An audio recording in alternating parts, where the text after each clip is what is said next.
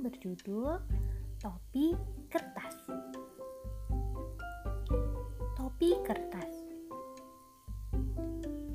Di mana ku letakkan topi cantikku? Topi bundar berhias bunga-bunga kecil itu. Di luar cuaca panas sekali. Ku harus pakai topi yang akan lindungi wajahku dari matahari. Aha, akan ku buat topi kertas.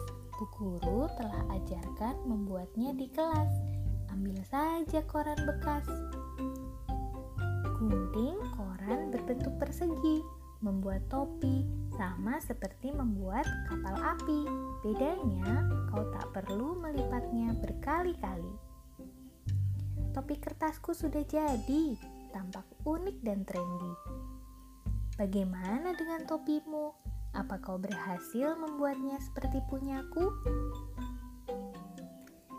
Nah, sajak ini berkisah tentang seorang anak perempuan yang mau pergi tapi topinya sedang tidak tahu ada di mana. Lalu spontan ia pun membuat topi dari kertas.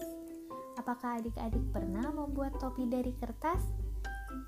Seru ya? Nah, cerita ini dari buku kumpulan cerita dan sajak anak terbaik yang ditulis oleh RF Dona. Ilustrasi oleh Lisa Gunawan dan diterbitkan oleh Alex Media Komputindo. Terima kasih sudah mendengarkan.